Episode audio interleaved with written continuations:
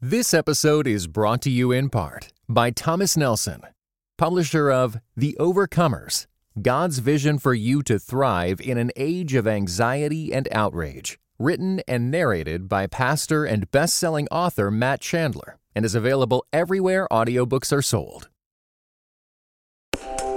Welcome to the Table Podcast, where we discuss issues of God and culture, brought to you by Dallas Theological Seminary.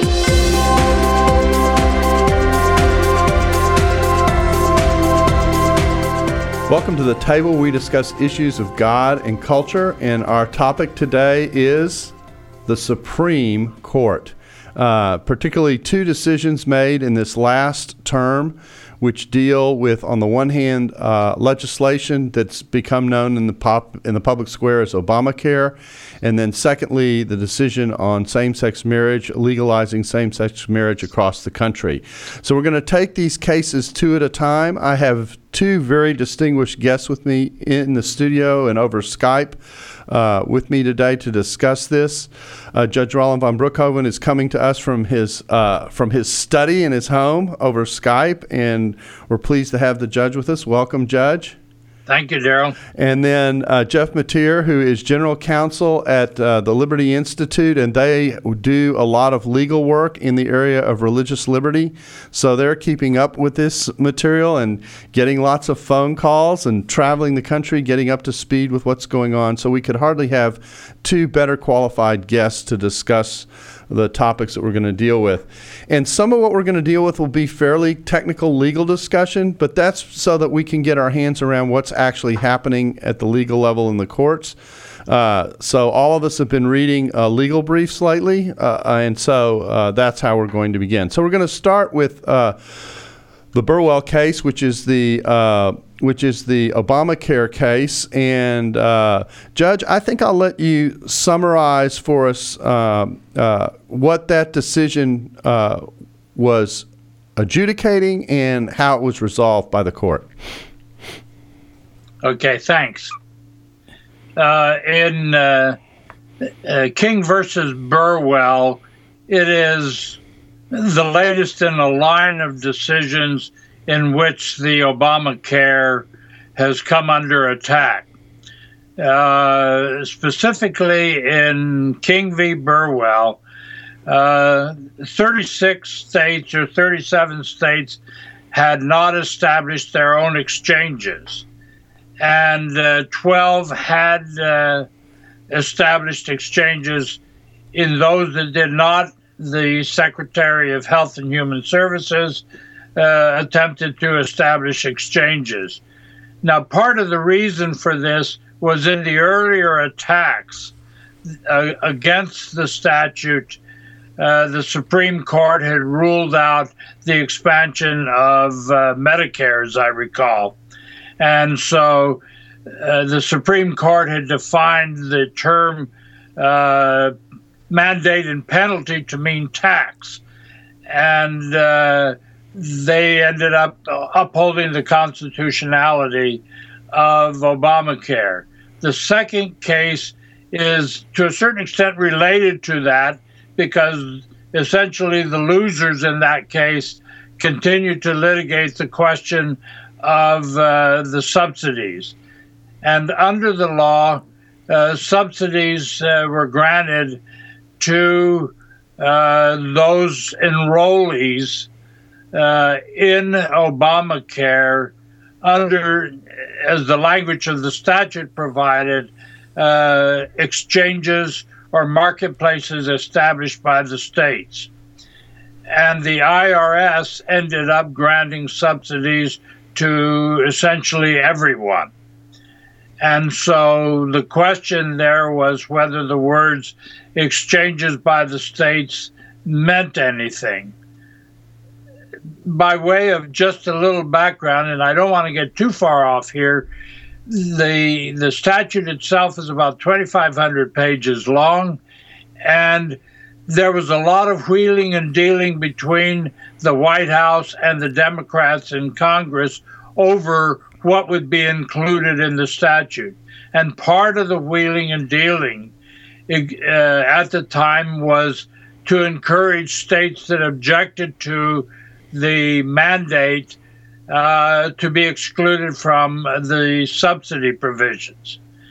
And, and that is kind of where the language came in, which Justice Scalia focused in on.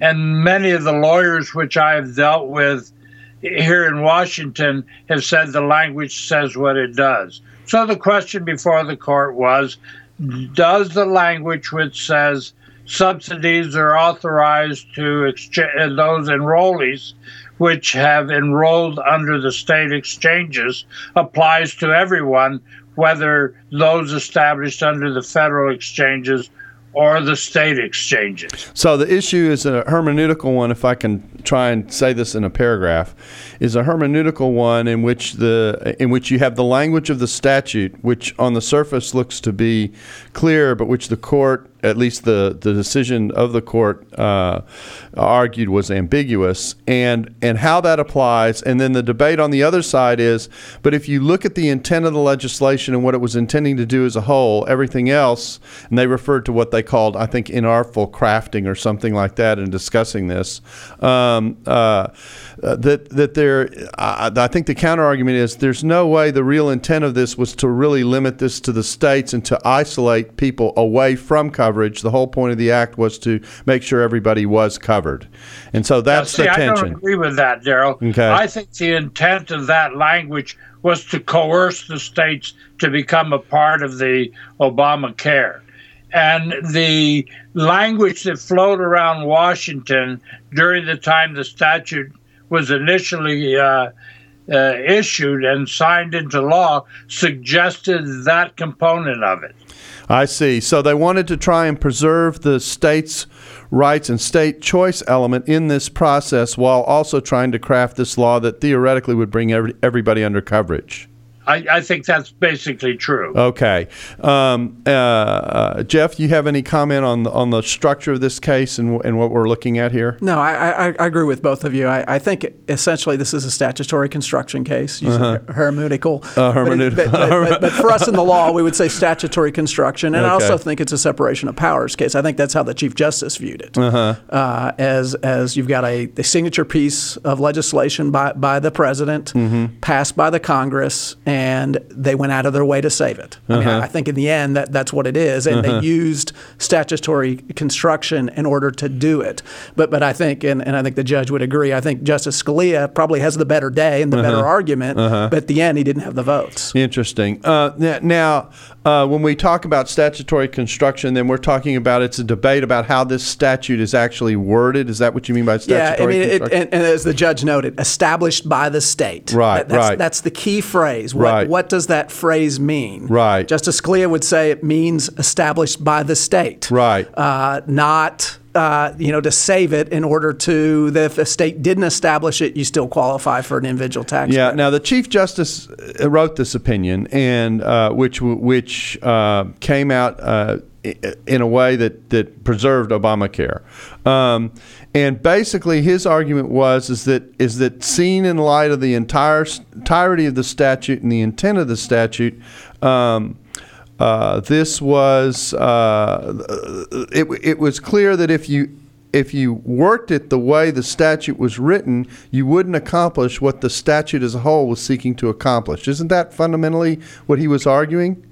Yeah, and and and the response on the part of Scalia was that's not an excuse for rewriting the statute. Uh huh. And and and I I think basically what happens is. Uh, we, we are dealing with statutory construction, and, and as was just said, a separation of powers. But it's not just separation of powers horizontally at the federal level, it's a separation of powers between the central government and the states. Okay, and then the decision itself ended up being a dispute about what right the court has to to to fix poor writing of, of a piece of legislation. Isn't that right? I, I, I think that's right. And those of us that have been judges have said that's not our prerogative. Uh, I see. we read the statute as it's written. Mm-hmm. Okay, well, um, uh, I'm not going to get lost in the details of this because uh, obviously, um, it. I, as I've, as we have corresponded about this, I've said this is going to be a wonderful illustration, even in a theological hermeneutics class for hermeneutics. I mean, the, the all the argumentation to and fro. If we changed uh, the legislation from Obamacare to the way certain passages are put together and debated for what they mean, we would be in very similar uh, discussions in terms terms of how to deal with the whole versus the parts and those kinds of questions. It's an interesting uh, hermeneutical exercise. Unfortunately, not, most people are not hermeneutes and don't care to be. So, uh, so as a result, I'm not sure how much uh, more there is to say on it. But the core of this is basically it, this was a very technical. Uh, legal case in terms of uh, the separation of powers and making sense out of this statute. Is that right? Well, uh, I, I, I would say that those that favored the result would argue that that was what it was all about. Uh-huh. Those of us that favored the use of language and its plain meaning would argue that words mean something both as written and in the context in which they're written. And so what you have here is a subsidy provision and the authority of the Secretary of Health and Human uh, Welfare uh, Health and Human Services is under one complete section of the statute, and then the authority to establish exchange, exchanges and the subsidy language is under a completely different section. Interesting. Uh, let me ask. I, this practical question came to me. This may be a silly question, and it's a question of someone who's obviously a layperson. But when when you're adjudicating uh, the writing of a statute like this, does anyone sit down and interview the people who wrote the legislation? Does that become a part of this process at all? And why or why not? It, it, it doesn't, at least not in, in, the sense of you sit down and find out, for instance, call the person who, who drafted it. But you can look at legislative history to make a determination. However, you don't jump, and I think this is what Justice Scalia would say, you don't jump to intent mm-hmm. until there's a conflict. You can't read the language. And in contract law, for instance, if, a provision in a contract is clear, mm-hmm. that, then you don't go to what the parties intended. You just you enforce, as the judge said, you enforce the language as written. And that's really, I mean, I think when you look at the six Supreme Court judges the language is clear. Mm-hmm. I mean, established by the state means something. We mm-hmm. can read it and look at it. However, the judges here looked at it and said, well, it can't mean what it says. Therefore, we're going to figure out what it means and we're going to save this statute. Yeah. The, the, I tell you the reason why I asked that question is because, in at least in philosophical hermeneutics and theology, um, there's a lot of discussion about intent, that words aren't independent of one another. They aren't even independent of a context. They come from a mind, and someone produces that language, and they produce that language to express a certain intent. That's the, that's the word we use. And so uh, it seems like to me, uh, at least a pro- part of the process of this particular discussion would be to say, what was it, legislators, you actually intended by this language, and to actually force that out. Now, if in the midst of that discussion you find that the, the phrase was intended and, utilized in a variety of ways that people signed onto it, that becomes part of your of your pot to assess, if I can say it that way. But if you're actually able to resolve that question, doesn't that res- help resolve the lang- the linguistic question and the hermeneutical question that you're going after? Is there is I, there a legal reason for not going there? I guess is what I'm asking. I, I, I guess I would say since I graduated from law school, where we looked at legislative intent differently than we do now. Uh, basic and and you've got a problem with whether a contract is written by a committee or a statute is written by a legislature versus a single individual. How do you determine that intent? And uh, when I graduated from Congress, I mean from law school, we we tended to look at what the legislative intent was by looking at the, the history of, of the law. That has moved over the years toward a more adherence to what we would call the plain meaning rule, where you look at the language and you don't even get into the question of legislative intent unless there's an ambiguity. And, and you and you still have problems. And I think what Scalia would argue and what the arguments I've heard around Washington before this case was issued, as well as since it was issued, was there was no ambiguity. That the language stood as it did very clearly. And I, I think the, the problem with uh, the Chief Justice's uh, decision was he recognized that without this language, it could cause the quote death spiral, Mm-hmm. where the, the the law would fall apart. And so he was trying to uh, save the law. That's not the purpose of the Supreme Court or of any judicial decisions. Yeah, I- that's the problem I have. I, I see, and I and I and I get it. This this like I say, this echoes conversations we have in our theological hermeneutics classes, in which do you uh, do you interpret the line in relationship to what it says, and should it be in tension with with the with the larger piece of what you're dealing with? Then how do you adjudicate that problem? Uh, and uh, and and and my sense is in reading the Ch- Chief Justice, he says. In fact, I think I think most uh, the Chief Justice says that the plain meaning argument is a, is a strong argument. I mean, he he re- acknowledges that, uh, but then he goes along to say. In effect, who would construct a law that would have this possibility within it, in which in which there are some people who are not covered, who when the intent of the law was to make sure everybody was covered? I think that's how he's seeing it.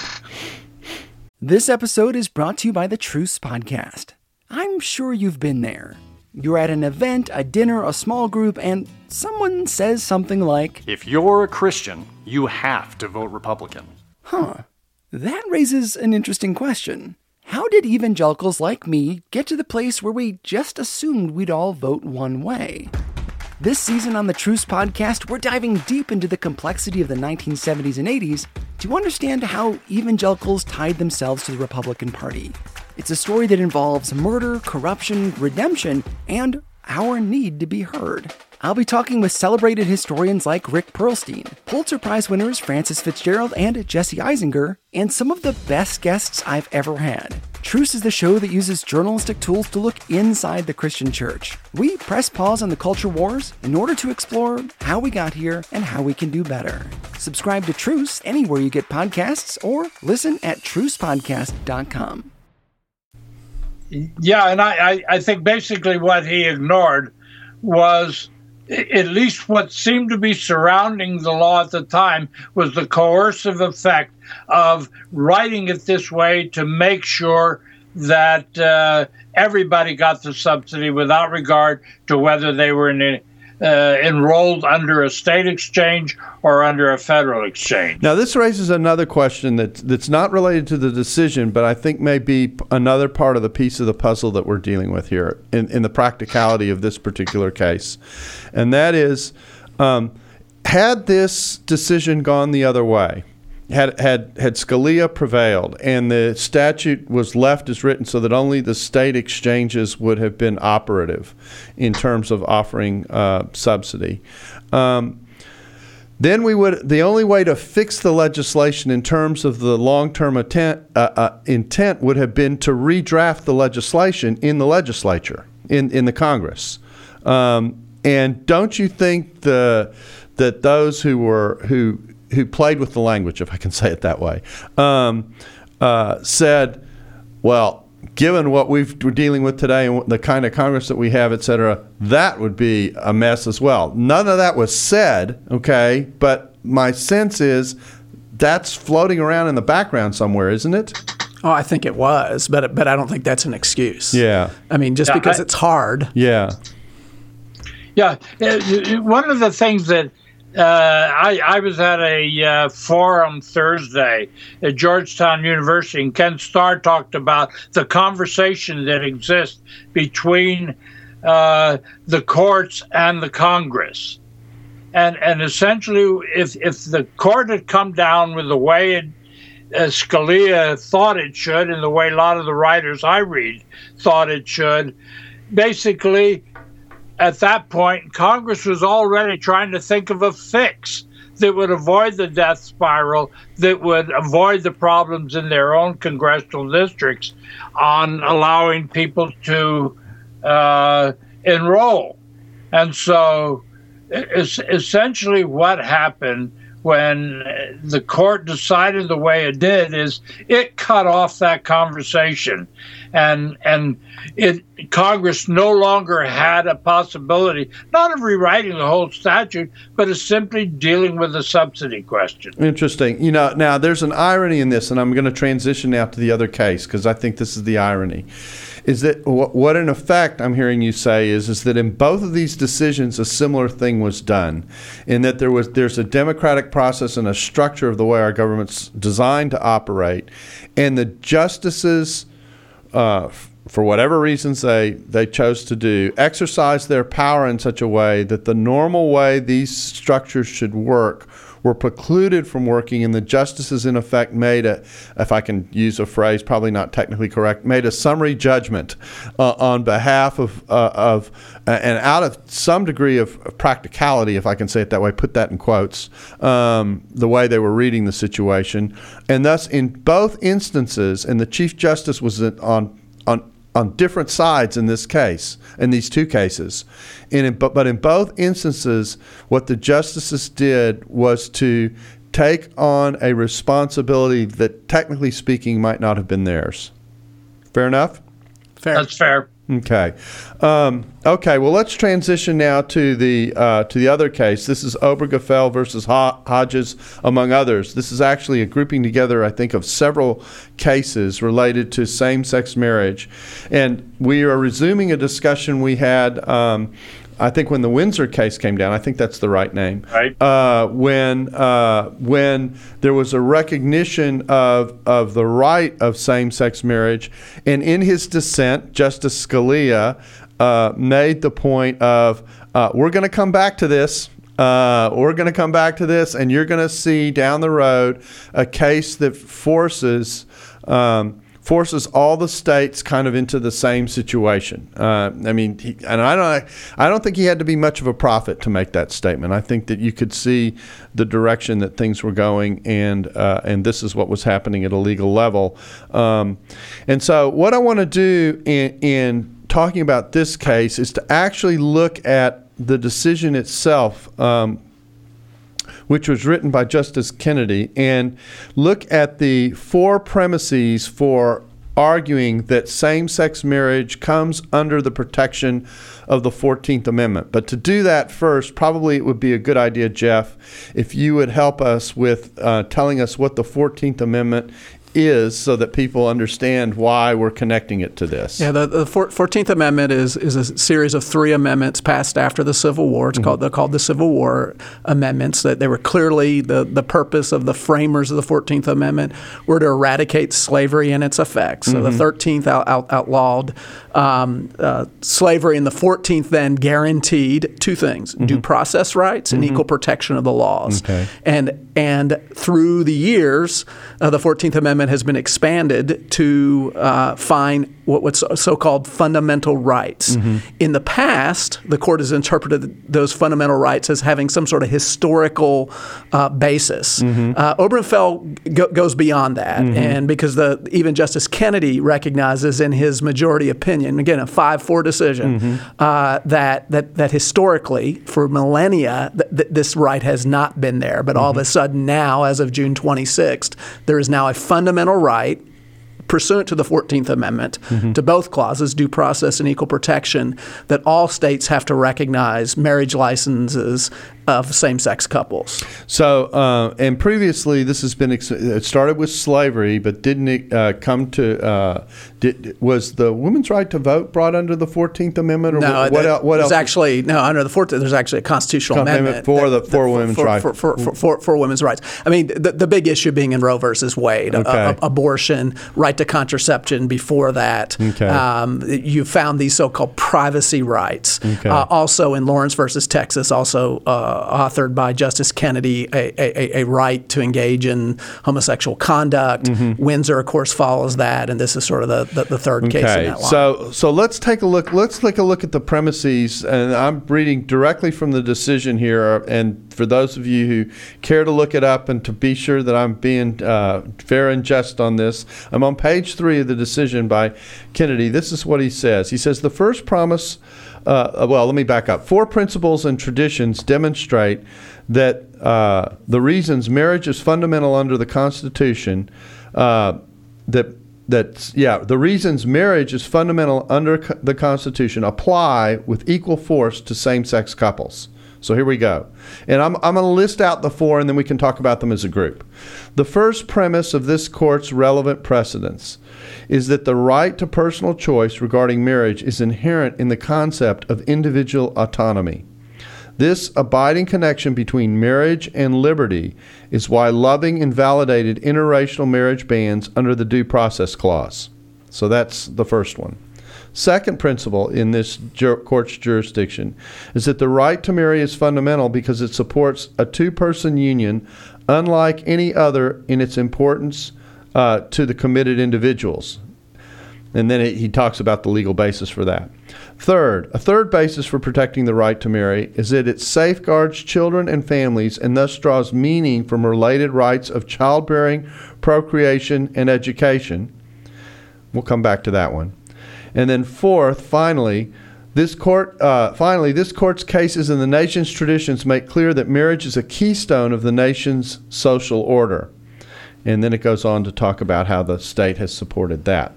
So, um, uh, uh, now, the last paragraph in this section reads as follows The limitation of marriage to opposite sex couples may long have seemed natural and just, but its inconsistency with the central meaning of the fundamental right to marry is now manifest. Okay, so that's that's Justice Kennedy. And now I'm going to play my theologian card. I'm a theologian, not a lawyer. Okay, so I'm going to let the lawyers speak to the four premises. Who wants to go first?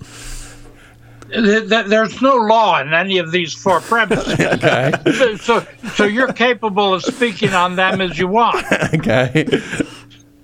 Uh, there, there is just simply no rationale. And if we go back to the Burwell uh, King case, mm-hmm. I argued in, in, in a blog post on that one that what we were dealing with in Obergefell is a matter of definition. We weren't even talking about rights. And what happened significantly in Obergefell was he changed the entire definition of marriage, which by his own admission had existed for many millennia and across many uh, civilizations. So, so you've got a language problem to start with. And what is interesting is that the Chief Justice has problems with this, and he had problems in a uh, Arizona legislative case to define legislature, but he had no problems in King versus Burwell changing the meaning of the language. So, I, but but my sense is that if if you go back to, for example, the the Casey case, which was uh, an abortion case, Justice Kennedy talked about dignity and personal autonomy, and he picks up those two themes here. He's not talking about law, he's talking about autonomy and personal dignity. And to a certain extent, that harks back to how he ties them to the right of privacy that was just mentioned.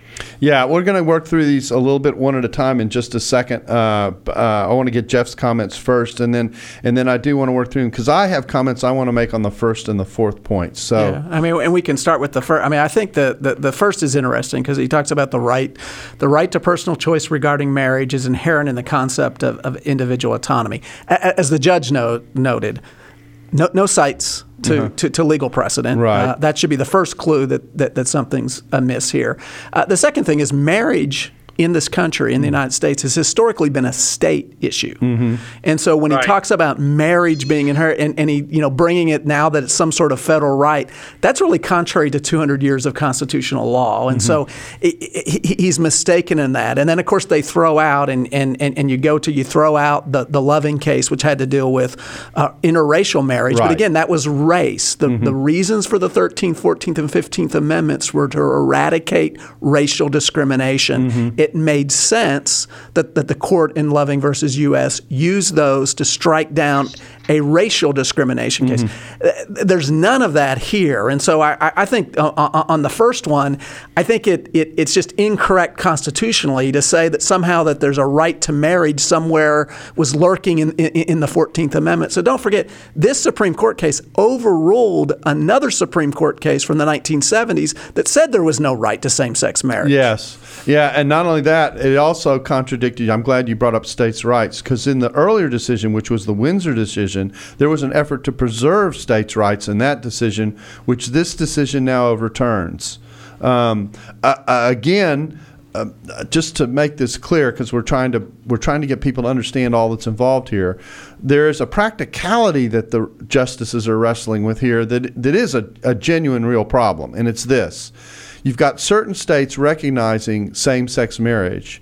Uh, and then those couples move to states where same-sex marriage is illegal and those kinds of things. What do you do with the unevenness in our laws? That's really that's probably why this case made it to the Supreme Court. Is that or an, an aspect of why it made? Well, it to the I think it's Court? an aspect. I mean, here you had uh, uh, you had the sixth you had the Sixth Circuit going contrary to other circuits, Mm-hmm. which is the classic Supreme classic circuit split, which causes a Supreme Court case. But there are other issues in which some laws are treated differently Mm. in, in different jurisdictions. The state of Colorado has legalized marijuana. Does that mean all the states have to legalize marijuana? Of course not. I mean, that the states, our founders viewed the states as a place for for, for experimentation. Mm-hmm. So the court asked two questions in, in Obergefell. Mm-hmm. It really answers only one and therefore answers the second. The first one, does the 14th Amendment require all states to license same sex? Mm-hmm. The second question, w- w- which they could have said no to that and answered the second was, does a state have to recognize another state's uh, uh, issuing of a marriage license between same sex couples? I mean, the court could have said it's not a fundamental right, but under full faith and fair credit, states are going to have to accept. Now that that raises an issue that, that I think can get lost. That's important, and that is that the, before this decision was made, I think in back of my head there were three possible scenarios for how this decision could have been made. Recognizing that the likelihood was is that some type of pro same-sex marriage decision was coming down the pike, and and. Uh, I, two of those options, I don't remember the details on them now, but two of those options involve not directly linking this right to the 14th Amendment, but in some way circumscribing it um, so that you didn't have what we're going to discuss next, which is the possibility of the 14th Amendment and the First, First Amendment being in tension with one another. Uh, but that was a route the court did not take. Um, and this was the most, if I can describe it or characterize it, this was the most extensive way to make this decision, uh, given the options that were on the table as the court was running running into this. Have I got that basically right, Rollin, or am I have I have I messed that up somehow? No, I, I, I, I think you've got that right. The, the problem with the whole decision is any legal rationale is totally absent. Mm-hmm. So, so you're you're you're dealing, as as I've said before, where a judge writes a, a justice writes an opinion, citing primarily earlier opinions that he has written, and uh, it's kind of a lazy way to start doing your homework. And so, you, you know, he, he goes back to the Lawrence case in Texas that decriminalized, if you will, uh, uh, homosexual activity. And then he takes the Romer case out, where he throws out a state ban or a state declaration of what marriage is. And he moves to, to this area. And as Scalia said in, in the Lawrence case, we've only begun to see where this is going. And so I think the problem is eh, that there's a there's a philosophical drive, which I am not sure is libertarian in its origin, or whether it is more just interested in providing equal rights for uh, same-sex uh, couples and individuals. Thanks for listening to the Table Podcast. Join us next week for part two. For more podcasts like this one, visit dts.edu slash the table. Dallas Theological Seminary. Teach truth, love well.